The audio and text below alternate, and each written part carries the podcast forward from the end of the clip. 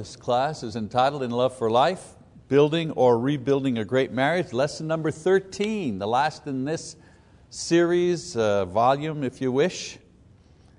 Uh, and the title of this particular lesson is Keeping Your Spouse Happy.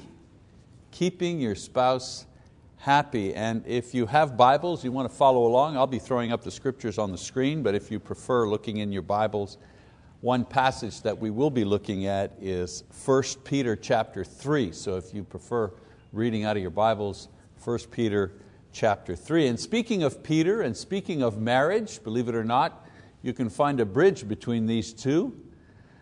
Um, because I think that Peter the apostle, you know, he was a, a, an apostle of Jesus, but I also think that he was a happily married man. Peter was, was happy.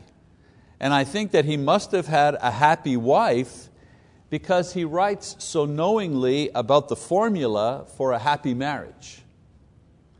Now, I believe he was inspired by the Holy Spirit in his writing, of course, but I suspect that much of what he wrote was true and was true in his own marriage. In other words, through the power of the Spirit, he's writing about marriage. And I think what he writes about, he also experiences. And for that reason, I believe that he was, he was a happy husband, his wife was a happy wife.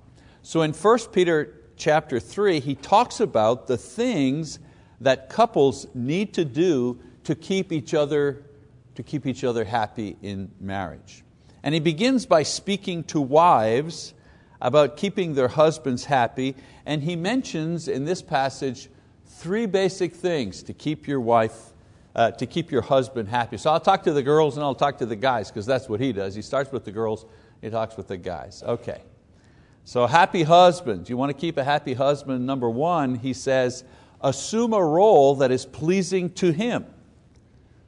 And he says in ver, uh, 1 Peter 3 verse 1, he says, in the same way, you wives, be submissive to your own husbands so that even if any of them are disobedient to the word, they may be won without a word by the behavior of their wives. And so you would kind of put these ideas together, submissive wives make for happy husbands.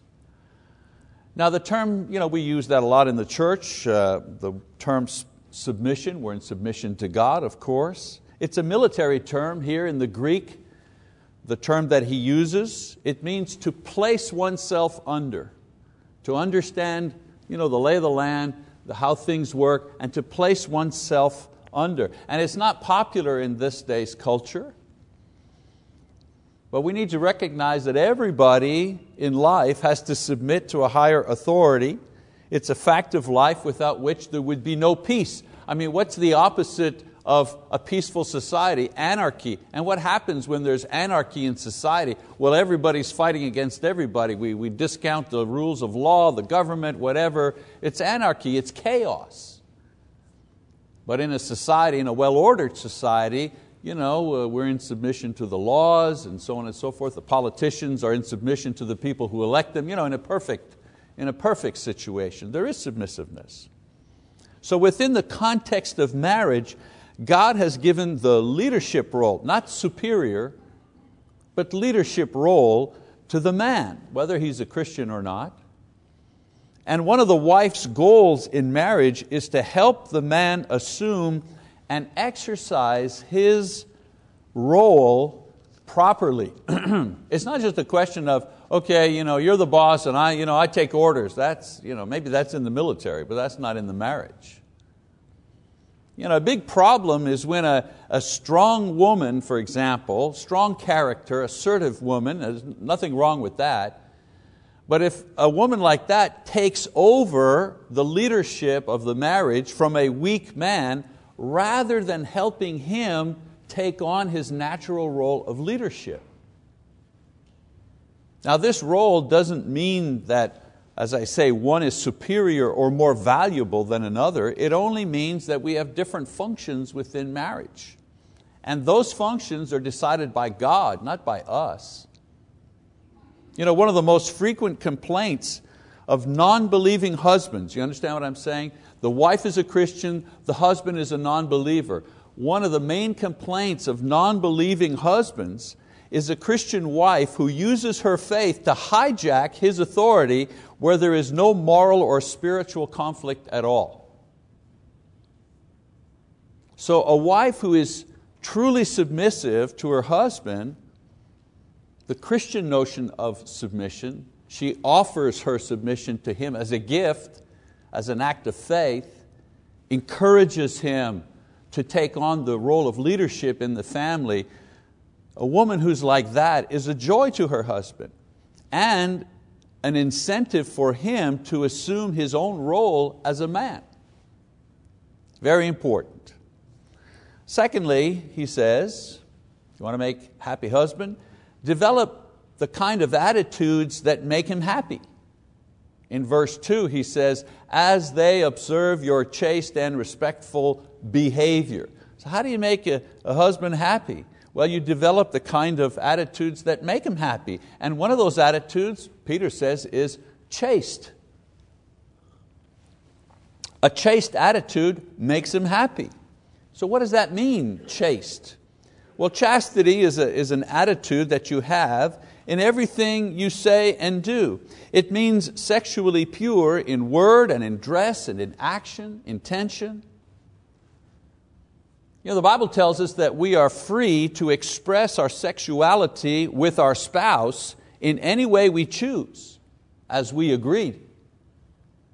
But as free as we are with our partners, we are exclusive and private with other people.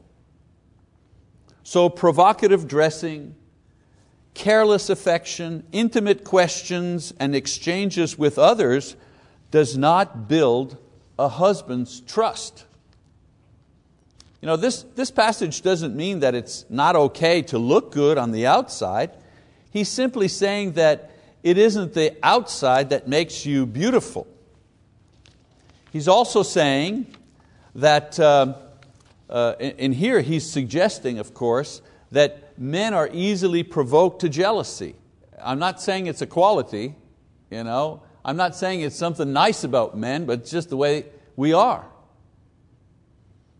But a wise woman, a chaste woman, will recognize this and build a climate of trust in her husband. She purposefully builds trust in him. You can trust me in everything she says and does, not just with him, but the way she interacts with other men. You know, a man is happy with a wife who is recognized as chaste by other men. Not just himself, but by other men. Other men know there's absolutely no way that they're going to get anywhere with this particular woman here.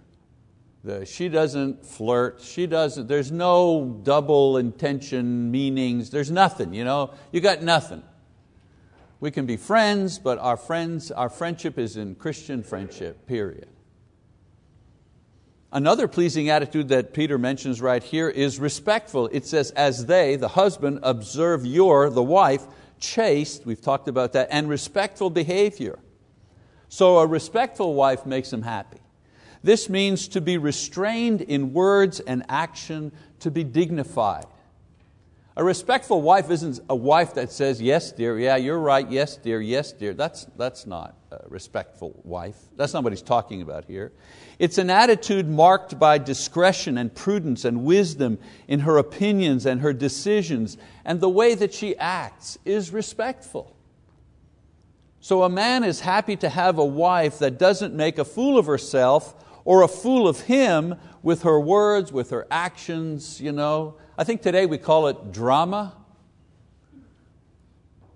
Yeah, a husband is happy with a wife that isn't creating drama all the time, that kind of like a vortex, you know, sucks in everybody around them. And of course, with the advent of Facebook, let's face it, can we spread drama or can we ever spread drama? So a lot of women, you know, they try to change their husbands when they should really be working on developing themselves in chaste and respectful behavior. You know, you never change a man by gossiping about his weaknesses to your friends. I see that a lot. A woman will tell her friends or buddies BFF, you know, about her husband's weaknesses or her husband's you know, little things. You know, oh, he's so, you know, I think he's overweight, or I think, you know, oh, he's this, he's that, you know, just as girl talk. And they think that the husband like applauds this, likes this. You never change a man by gossiping about his weaknesses to your friends or putting him down in front of his friends. That's undignified. It's, it's unworthy of a Christian woman. We're not saying the guy is perfect, we're not saying he has no faults, but that's between you and him and God. That's not between you and your friends. And certainly it's not an opportunity to point them out in front of your friends. What makes a man happy, Peter says, number three? Cultivate a pleasing appearance. In other words, cultivate an appearance that makes him happy. He says in verse 3 Your adornment must not be ex uh, merely external, braiding the hair, wearing gold jewelry, or putting on dresses. But let it be the hidden person of the heart, with the imperishable quality of a gentle and quiet spirit, which is precious in the sight of God. For in this way, in the former times, the holy women also, who hoped in God, used to adorn themselves, being submissive to their own husbands just as Sarah obeyed Abraham, calling him Lord, and you have become her children if you do what is right without being frightened by any, any fear. So, in the beginning, men are attracted by what they see on the outside. That's just that's life, it's the way it is. But for a happy marriage, the man must continue to be drawn to what he sees on the inside. Because eventually he kind of gets used to what's on the outside. Don't matter how beautiful you are, he, he kind of gets you. That's the way life is, isn't it? So this passage doesn't mean that it's not okay to look good on the outside, as I was saying before. Peter is simply saying that it isn't the outside that makes you beautiful to him in the long run, it's the inside. He gets used to the outside. And let's face it, what happens to the outside? It deteriorates. I mean, it deteriorates. You know, we're, we're all getting older. You know? I tell people, hey, we're all good looking once. Some of us had hair once. You know what I'm saying? Some of us used to fit in a size six once, and then the babies came, right? So the outside, you know, the outside, it, it deteriorates. All you can do is maybe slow it down and camouflage it. But God sees and He works on the inside of a woman. And internal beauty, uh, is defined in verses 4 to 6. And this is what internal beauty consists of, according to Peter. I just read it to you before. First of all, he says, a gentle and a quiet spirit. Remember now where we're at, you know. What's inside? What's beauty on the inside? What, what does it consist of? Well, Peter says a gentle and quiet spirit. This means not to be proud or stubborn. God works on this proud and stubborn spirit by asking a woman to submit to an imperfect man. You ever wonder how God works with women? How does God work? We know how He works with men a lot of times, but He works with women in a special way. He says, Your role in the family is to be in submission to your husband. What? What? That guy? Being in submission to an imperfect man creates a lot of humility in the proud spirit of a woman. I mean, nothing creates a humble spirit more effectively than having to submit to an imperfect man. Nothing, no exercise can do it better than that. So God doesn't want women to submit to their husbands because their husbands are better. He asks this as a demonstration of love to him and to maintain order in the family. So when a woman is being in submission to her husband, what she is saying is not, you're better than me, so I'm going to. Submit. No, she's saying, I love the Lord, and I understand what the Lord is asking of me in my relationship with you. And I accept that, and I offer it to you in love. And a man who has any sense at all will receive that from his wife as a precious gift and be very, very, very careful with it. So, gentle and quiet spirit, that's beautiful. And it's right before God. And it makes a husband happy, happy in his soul. Peter also mentions doing what is right. Inner beauty consists of doing what is right. Being a righteous person in family relationships, in business, in church, to seek and do the right thing, this is beautiful to behold. You know, in a personal experience, I, I can always count on my wife to want to do the right thing. She always wants to do the right thing. And a lot of times I'm the guy, you know, like the, the, the sulking teenager that goes, okay, all right, let's do it, you know. Hey, look, they're doing this thing and we can go and we can help and let's give money to that. No, no, no, we're already giving money, you know. But it's a beautiful quality in her. She runs towards doing what is right. She's eager, she's pulling against the, you know, to, to get to do something good. And that's a beautiful, beautiful quality in her. And it humbles me. I'm thinking, man, I'm the preacher and I'm the sluggard in the back trying to keep up with her. And he mentions also the fact that uh, inner beauty consists not only of a gentle spirit and doing what is right, but a woman who has no fear. I'm not talking about a woman who knows how to hang, handle a 45. No, I'm not talking about that.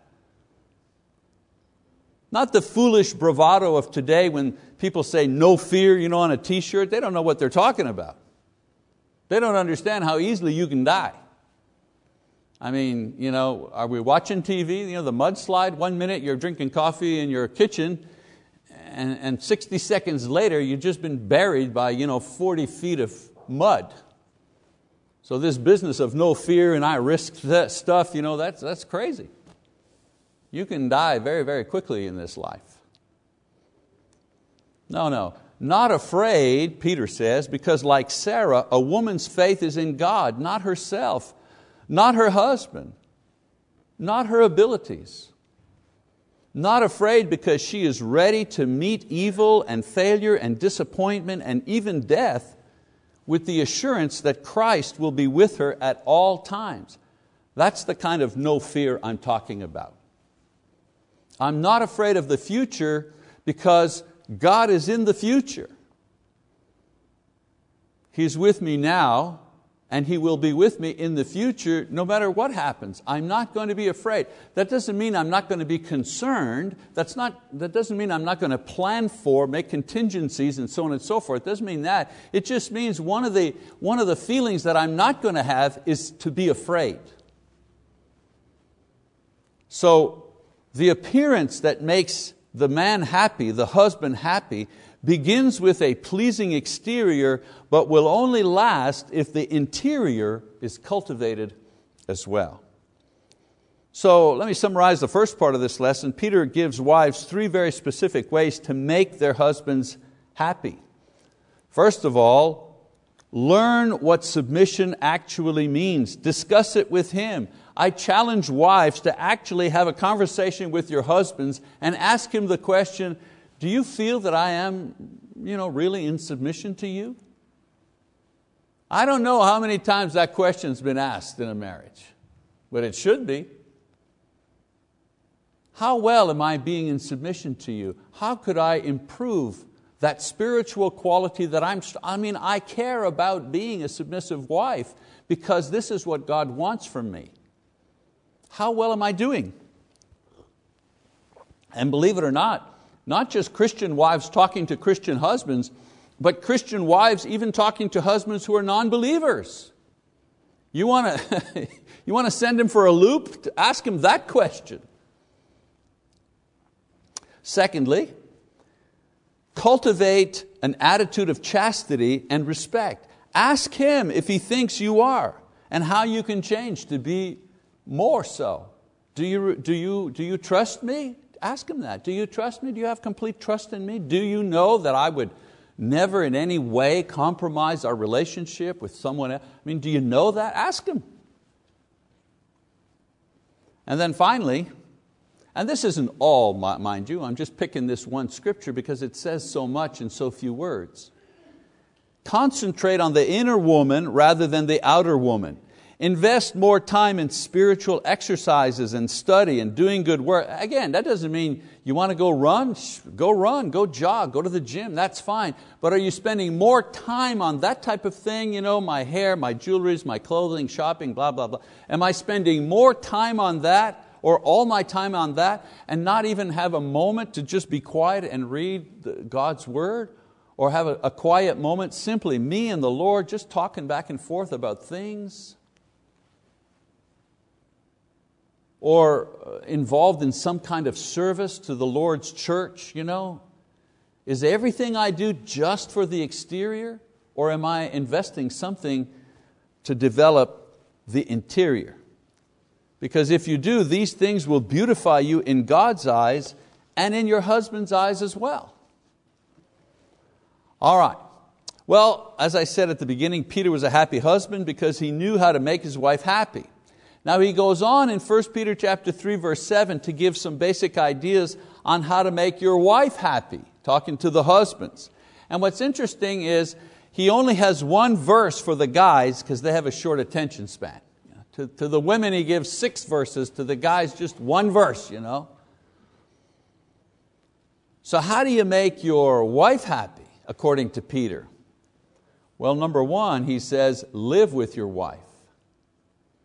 He says, You husbands, in the same way, live with your wives. Would seem kind of normal. What do you mean, live with my wife? Of course, I live with my wife. We have the same house. We live over here on Choctaw Road. What's the problem here?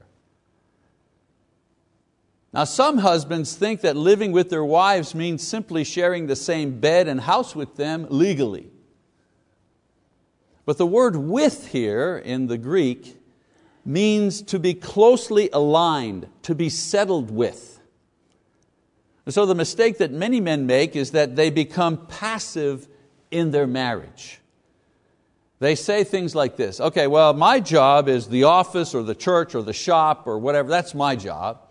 And your job is the home and the kids. Even if you have another job, you know, the wife, your job is the home and the kids. And a lot of us, you know, a little older, we were kind of raised to think this way.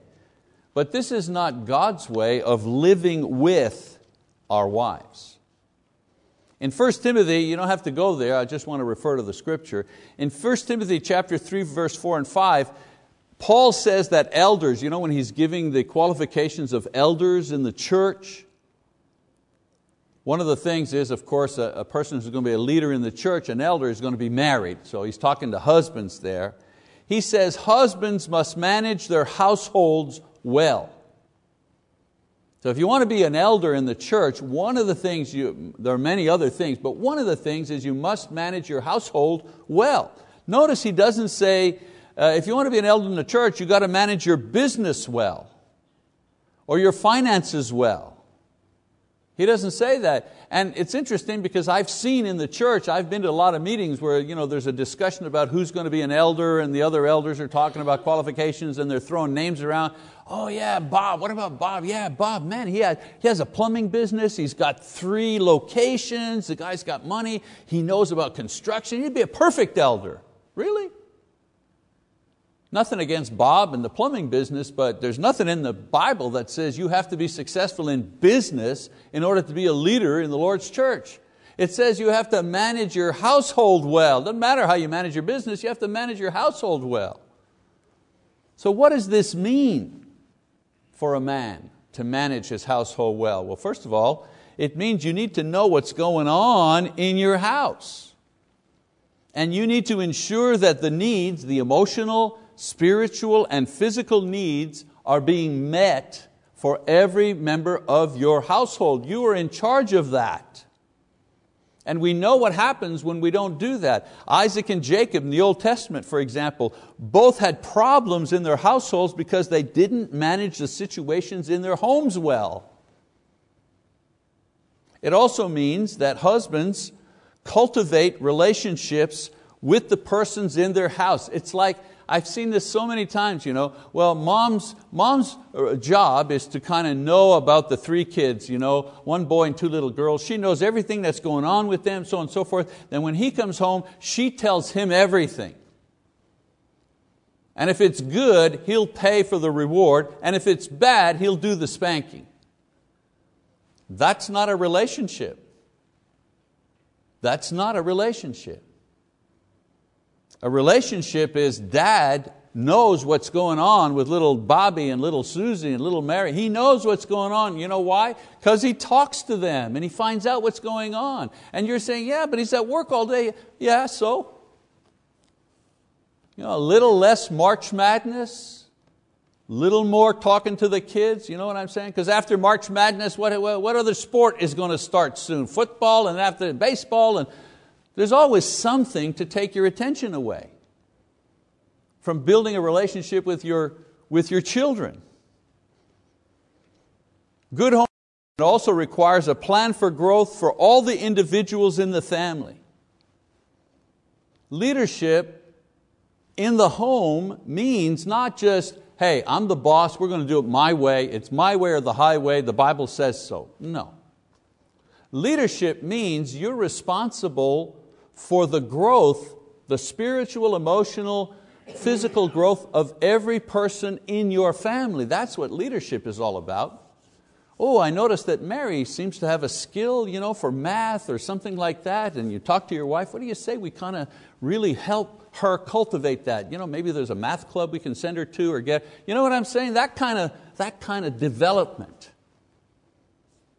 And the youth group at church is going to Mexico this summer on a, on a thing. Why don't we save some money? And you know, Johnny's old enough now, he could go on a thing like that, and we're, we're going to talk to him about that, try to get him encouraged to, you know, that type of planning for the growth of the kids.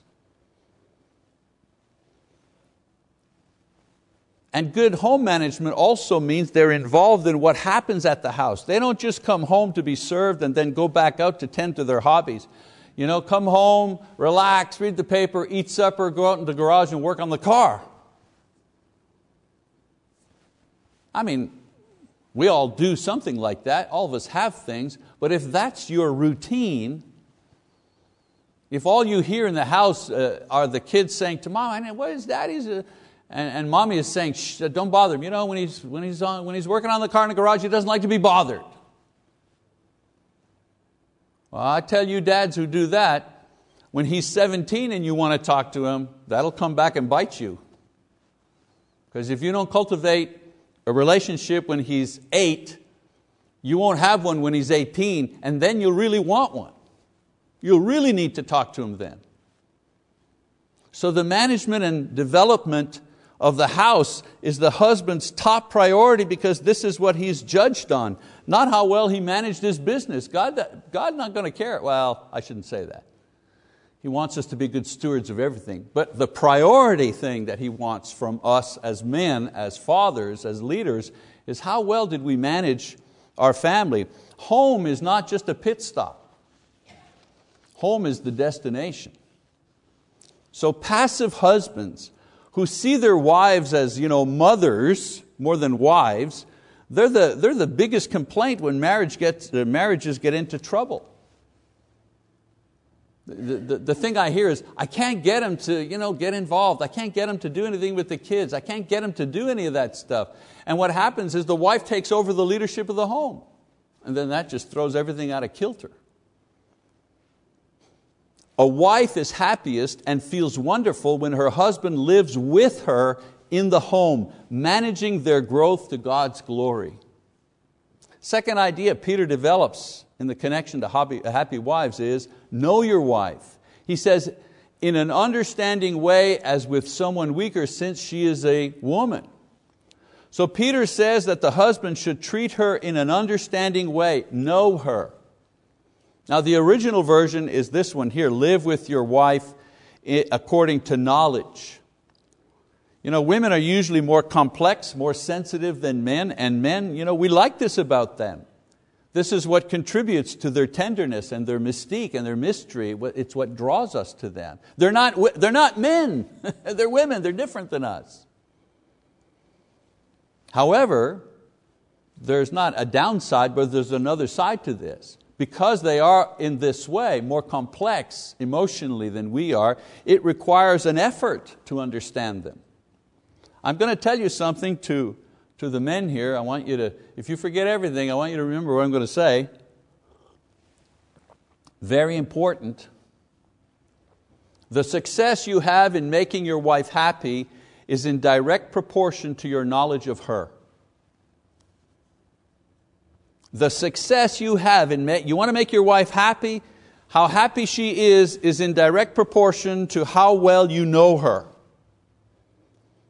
Let me explain. The best compliment that your wife can give you is not, oh, you big and strong, and oh, I like your big truck. You have such a big truck. Oh, V8, I'm so, oh, I'm so excited. You have a V8. Oh, big tires. That, that's not the, Oh, you did a great job on the lawn. I like the way the hedge is, you know. That's not the best compliment your wife can give you. The best compliment that your wife can give you is, You know me so well, don't you? When your wife looks at you, guys, and she said, You rascal, you know me so well. That's the ultimate compliment that you can receive from your wife. It's important for you, uh, for your wife rather, to know that you are really, really interested in knowing her and not just interested in getting something from her. See the difference? I want to know you, not just I want you to give me something. And we usually know what that something is, isn't it? Don't we? You can usually tell when a woman is unhappy. She's the woman sharing all of her cares and concerns with everybody else except her husband. Everybody else knows her business except her husband. That's the unhappy woman. And that's the woman who has a husband who has not made the proper effort to know her. So the things that you do, men, to make her happy are really the things that you have to do in order to know her. You see what I'm saying? It's not about, oh, I bring chocolates, I buy, whoop, Valentine's, oh, wait a minute, that's, oh, that's chocolate and flower day, boom. Her birthday, oh, that's jewelry day, boom. The things you have to do, apart from those giving gifts and whatever, the thing you have to do to make her happy are all those things that you do to get to know her as a person. For example, a willingness to share and listen to her dreams, to her problems, how she sees life. So a guy says, well, I don't, you know, that's not, you know, you're, you're reading a paper, you know, yes, dear, yes, dear. I'm listening, I'm listening. I can do two things at once. Yes, dear. You know, that's not really listening. You know that someone's listening to you. You know how you know someone's really listening to you? They're asking questions. They're asking questions. What do you mean by that? Or when did you first start feeling that way? Or am I like that? You know, you ask questions. That's how you get to know stuff. Also, an ability to be transparent and open with her. Believe it or not, she wants to know you and what you're thinking. And your ability to open up and let her know the good and the bad and the ugly, that is also a way of getting to know how she reacts to you. A readiness to forgive, of course. Because she may say things, she may, when she opens up and shows you who she really is, you may need to exercise some level of forgiveness here. And I don't mean forgiving some huge sin, just forgiving and being patient with a particular quality of character that is difficult for you to accept. And of course, sensitivity and the ability to anticipate her needs. For example, it's a long day. She's got the kids. She's run to school to pick one up, and then she had to go to the doctor's appointment with the second one, and she's dragging all two with her, and then getting some, she had to stop by and pick up the, the prescriptions for the kids, and it's been going, going, going. And you also, you've been busy at work too, you know, you've been working too, but you know what her day is like, and then on your way home, you figure, you know what, You pick up some pizza and some bread strips, uh, you know, uh, breadsticks and uh, you know, some pop, whatever, you know, and you bring it all home, you put it on the table, you get there before her, and she comes in and you're saying, you know what, I knew this was going to be a hard day for you, busy, busy, we're, we're both busy. Ah, you know, I didn't want you to go through the whole hassle of cooking. Why don't we just have the pizza tonight? It's not about the pizza and the drink. It's about the idea that you thought of me and you anticipated my feelings and you anticipated my need and you met my need and I didn't have to say a single word. This goes a long way, not just with women, but certainly with our wives. So these are the kind of activities that help you really know your wife, and consequently, they are the same activities that make her happy. Working on these things will increase your appreciation of her, and it'll increase not only her appreciation for you, men, but it will also increase her desire for you. All right, number three. Happy wives, live with your wife, know your wife, honor your wife. Verse 7c, it says, And show her honor as a fellow heir of grace of life, so that your prayers will not be hindered. Now, the Greek word translated honor here uh, has the connotation of something being precious. So you grant or you assign to her a precious role in your life. You demonstrate this with your actions.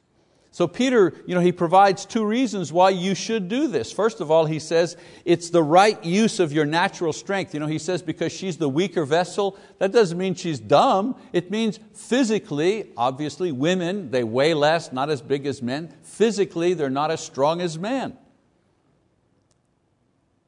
So she is precious to you.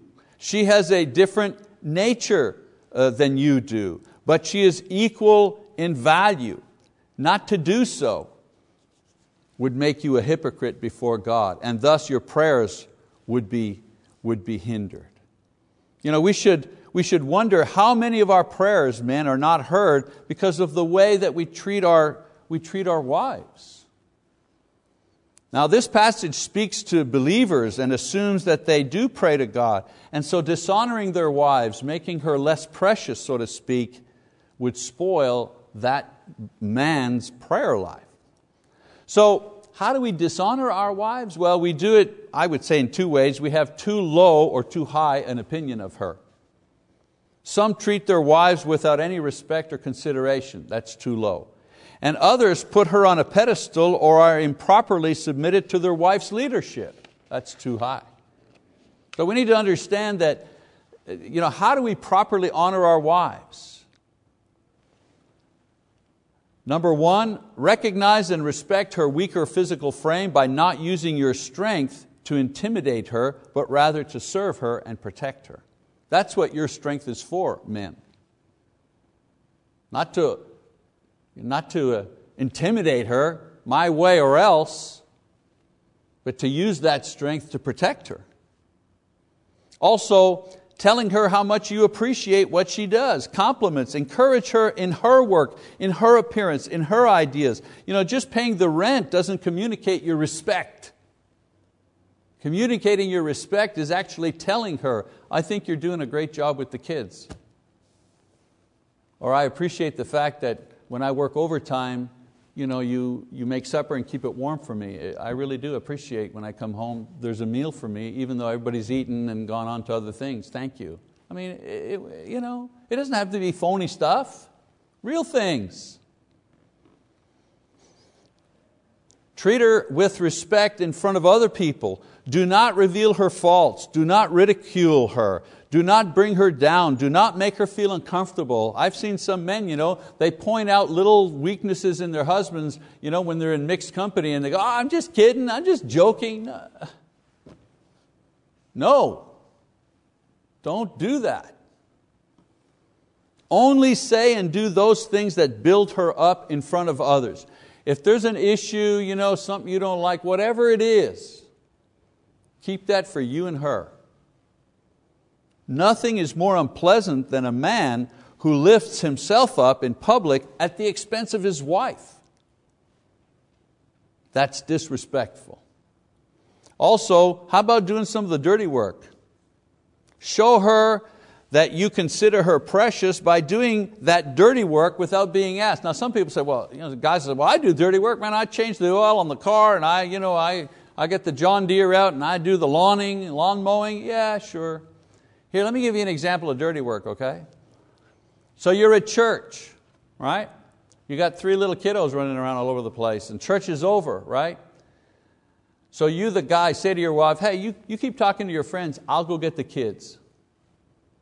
I'll wrangle the kids and keep them close by so you can visit with your friends. And when we're ready to go, I'll, I'll load them up in the car for a change.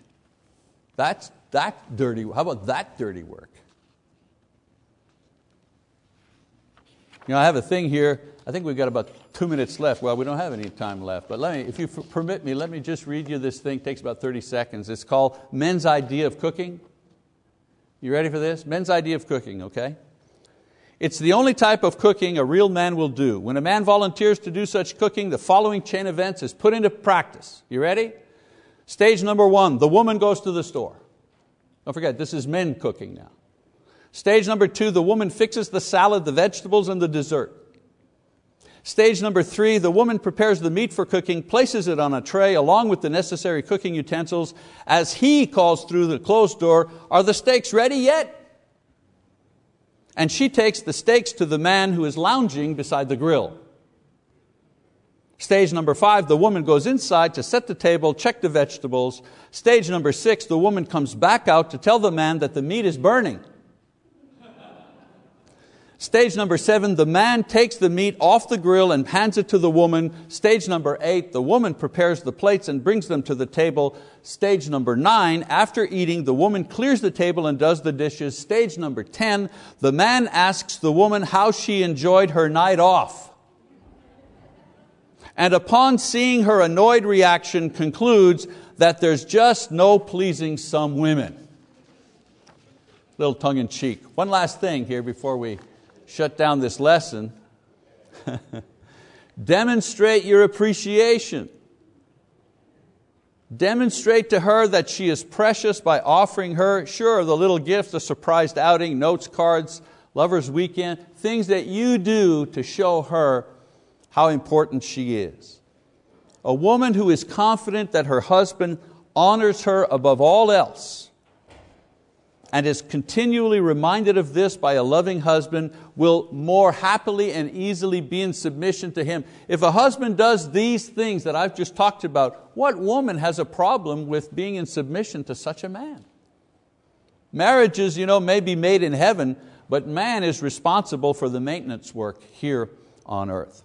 So, to, to conclude, the secret to maintaining a happy marriage is found in the notion that when you make your wife feel wonderful to be your wife, you empower her to make your life a happy experience as a husband. And God has put into your hands the responsibility of making her feel wonderful. Be involved. Men, don't just visit your house. Number two, make the effort to know your wife better than anyone else. I'll tell you something, if, if anyone knows your wife better than you do, something's wrong.